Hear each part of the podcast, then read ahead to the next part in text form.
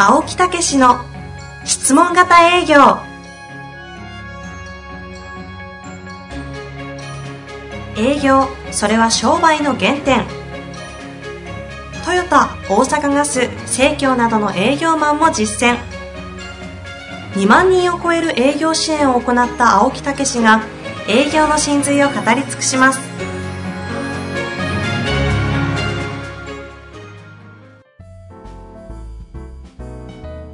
こんにちは、遠藤和樹です。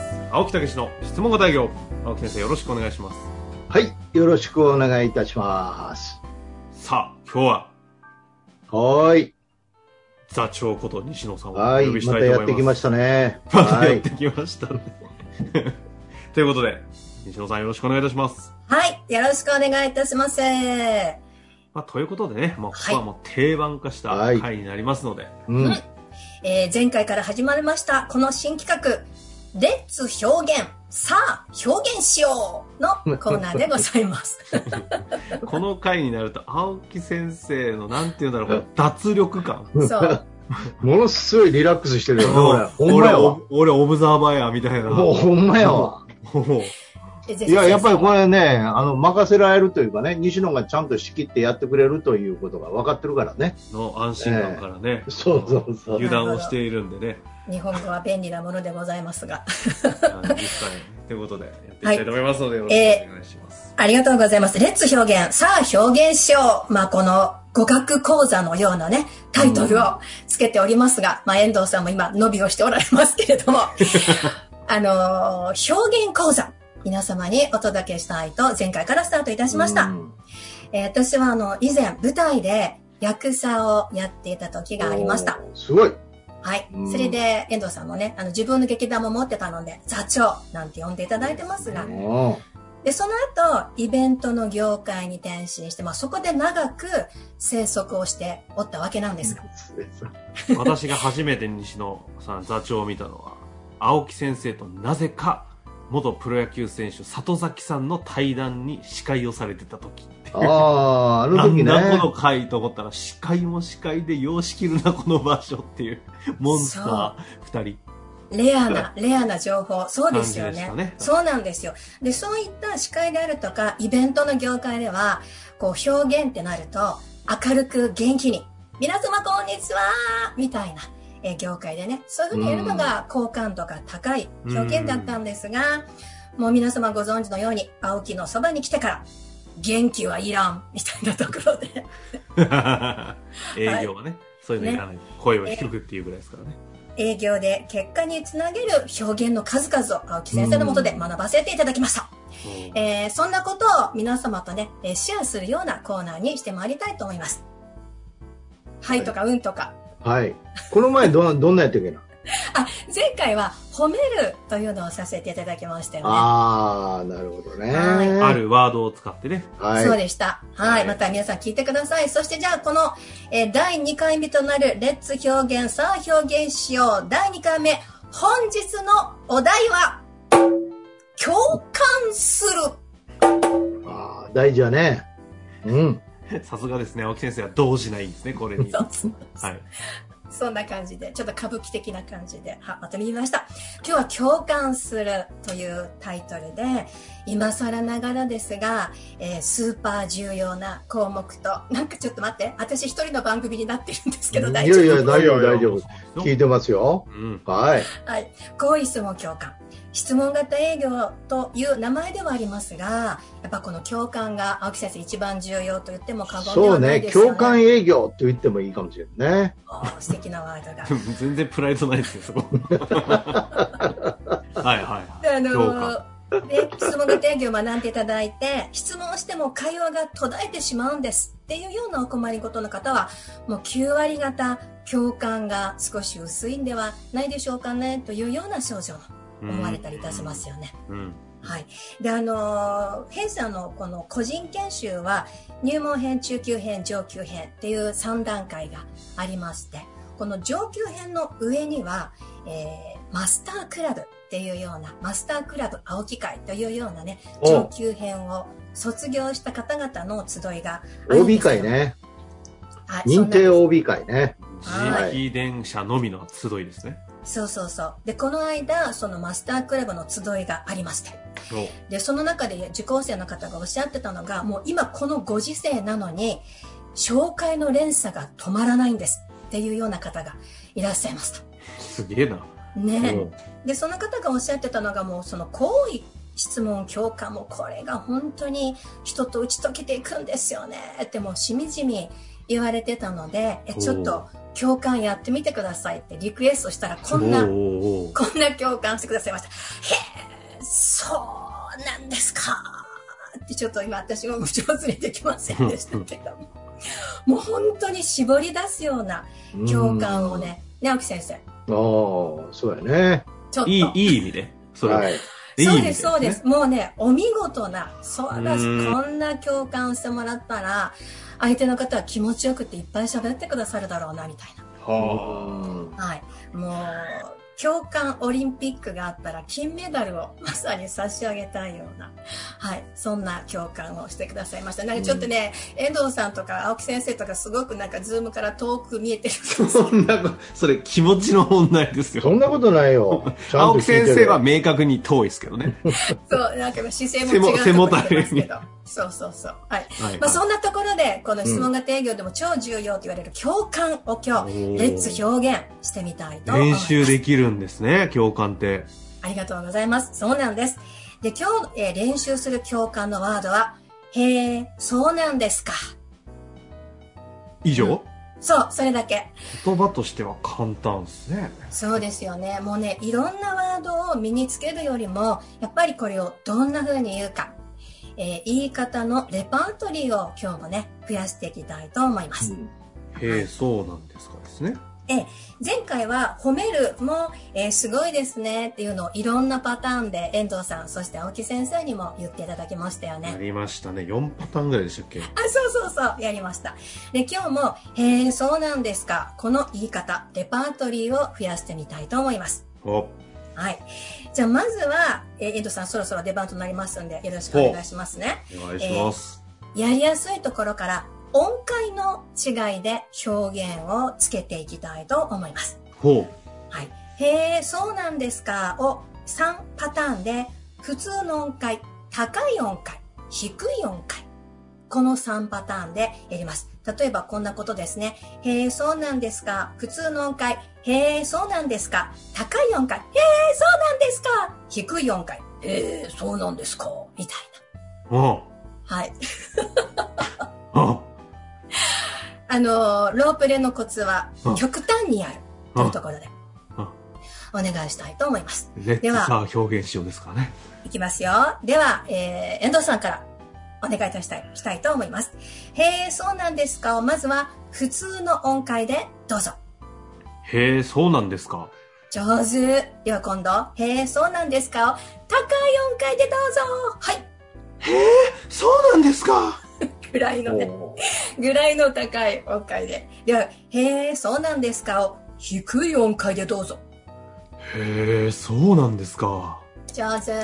まあ、そんな感じで、まずは音階の違いをつけるということをやっていただきたいと思います。うん、じゃあちょっと師範もやっていただいてよろしいでしょうか？俺もやんの？もちろんですよ。めっちゃやりたそうじゃないですか。いきなり椅子ちゃんと座ってるし。では、へえ、そうなんですか。普通の音階でどうぞ。へえ、そうなんですか。さすが。もうこれ普通なの？まあいいや。ですね。もうちょっと粘りが入ってましたけれども。へえ、そうなんですか。高い音階でどうぞ。ええー、そうなんですか。ああ、そっか、それが正解か。なるほど。高かったのかよくわかりませんでしたけれども。うん、じゃあ、へえ、そうなんですか。低い音階でどうぞ。へえ、そうなんですか。感情が入りすぎておりますけれども、ありがとうございました。でもこれあの、リスナーの皆様お気づきいただいていると思うんですが、普通の音階、高い音階、低い音階、変えるだけでも、遠藤さんがやったパターンと青木先生がやったパターンってちょっと違いがありますよね。うん。薄、うんはい。そんなことで気にせず進みたいと思いますが、さあではこの音階の違いから気持ちを乗せていきたいと思います。3パターンいきましょう。軽やかに言う、温かく言う、驚いて言う。この3パターンで言いたいと思います。へえ、そうなんですか。軽やかに言うと、へえ、そうなんですか。えーへえ、そうなんですか。温かく言うと、へえ、そうなんですか。驚いて言うと、へえ、そうなんですか。まあこんなような3パターンになる。ということで、また遠藤さんと青木先生にもやっていただきたいと思います。ではまず遠藤さんからお願いいたします。へえ、そうなんですかを軽やかにどうぞ。へえ、そうなんですか。いい感じですね。はい。では、へえ、そうなんですか温かく言う。どうぞ。へえ、そうなんですか。あ、いい感じですね。なんか、ちょっと遠藤さんの温かさがこっちに伝わってきたかどうかはわかりませんか？みたいな。はい、3番目。へえ。へえ、そうなんですか？を驚いて言いましょう。どうぞ。へえ、そうなんですか。もうちょっと驚いてもらっていいでしょうか。あーもう一回行きましょう。驚いていきましょう。どうぞ。へえ、そうなんですか。あ、じゃあ、瞳孔を開くぐらいの、ほーぐらいの驚き加減でお願いいたします。ライスト行きましょう。驚いていきましょう。どうぞ。へえ、そうなんですか。めっちゃ可愛いお顔されてます。ありがとうございます。とってもお上手でございました。これすっごい苦手かも。そうですよね。もう、すっごい苦手かも。でもいい感じでした。うんでは、師範にお見本をしていただきたいと思います。そう日本言うからね、あれ。ね。はい。軽やかに言う、温かく言う、驚いて言う3パターンお願いします。へえ、そうなんですか？を軽やかにどうぞ。へえ、そうなんですか。あ、お上手ですね。うんで、は、次は、温かくどうぞ。へえ、そうなんですか。あ、うまいうまい。いやらしいですね。そうですね。まあでもロープレなのでちょっと大げさめにお願いいたしましょう。では、へえ、そうなんですか。最後のパターン、驚いて、どうぞ。へえ、そうなんですか。ポーンっていうのがなんか昔ね、おナンバー、ナンバー280でありましたけれども、よう覚えてますね。ポーンってありましたね。また興味のある方は、まあ、ナンバー280まで聞いていただければと思います。はい。おい二人ともさすがに青木先生。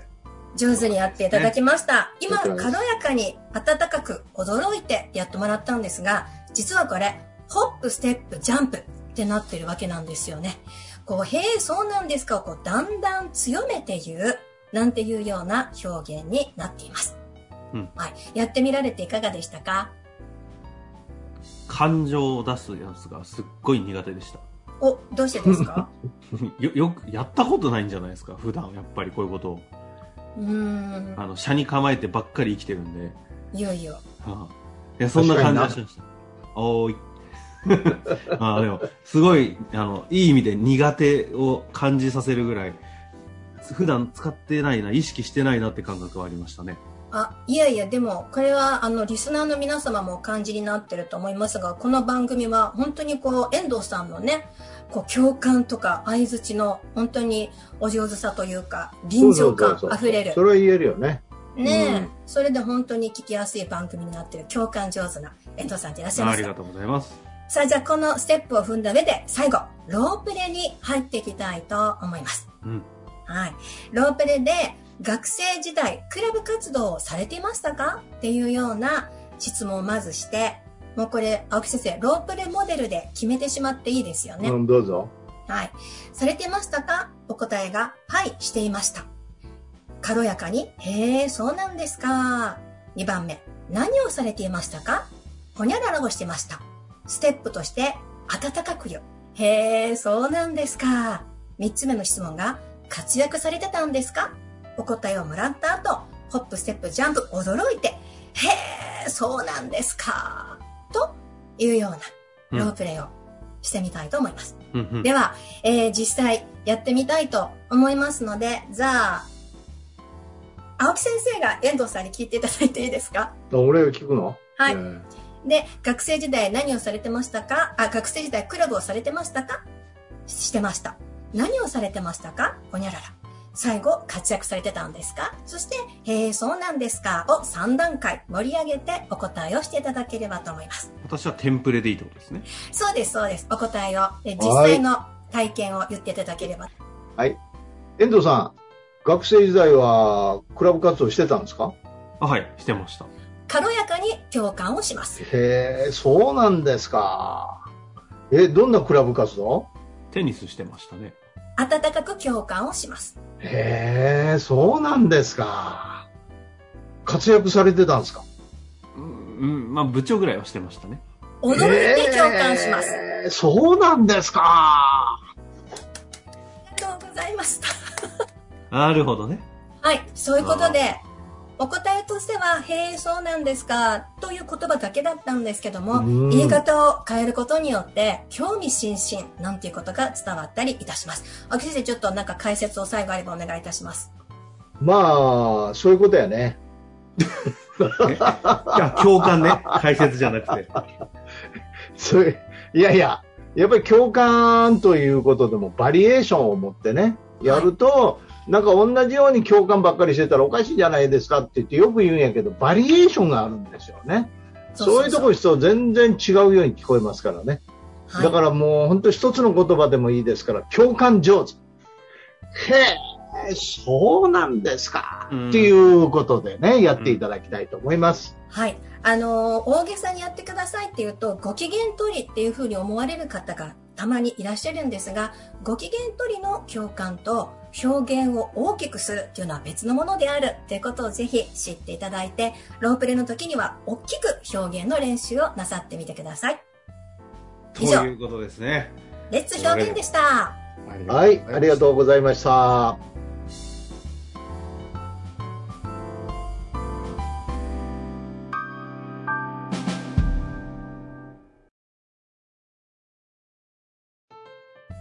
本日の番組はいかがでしたか？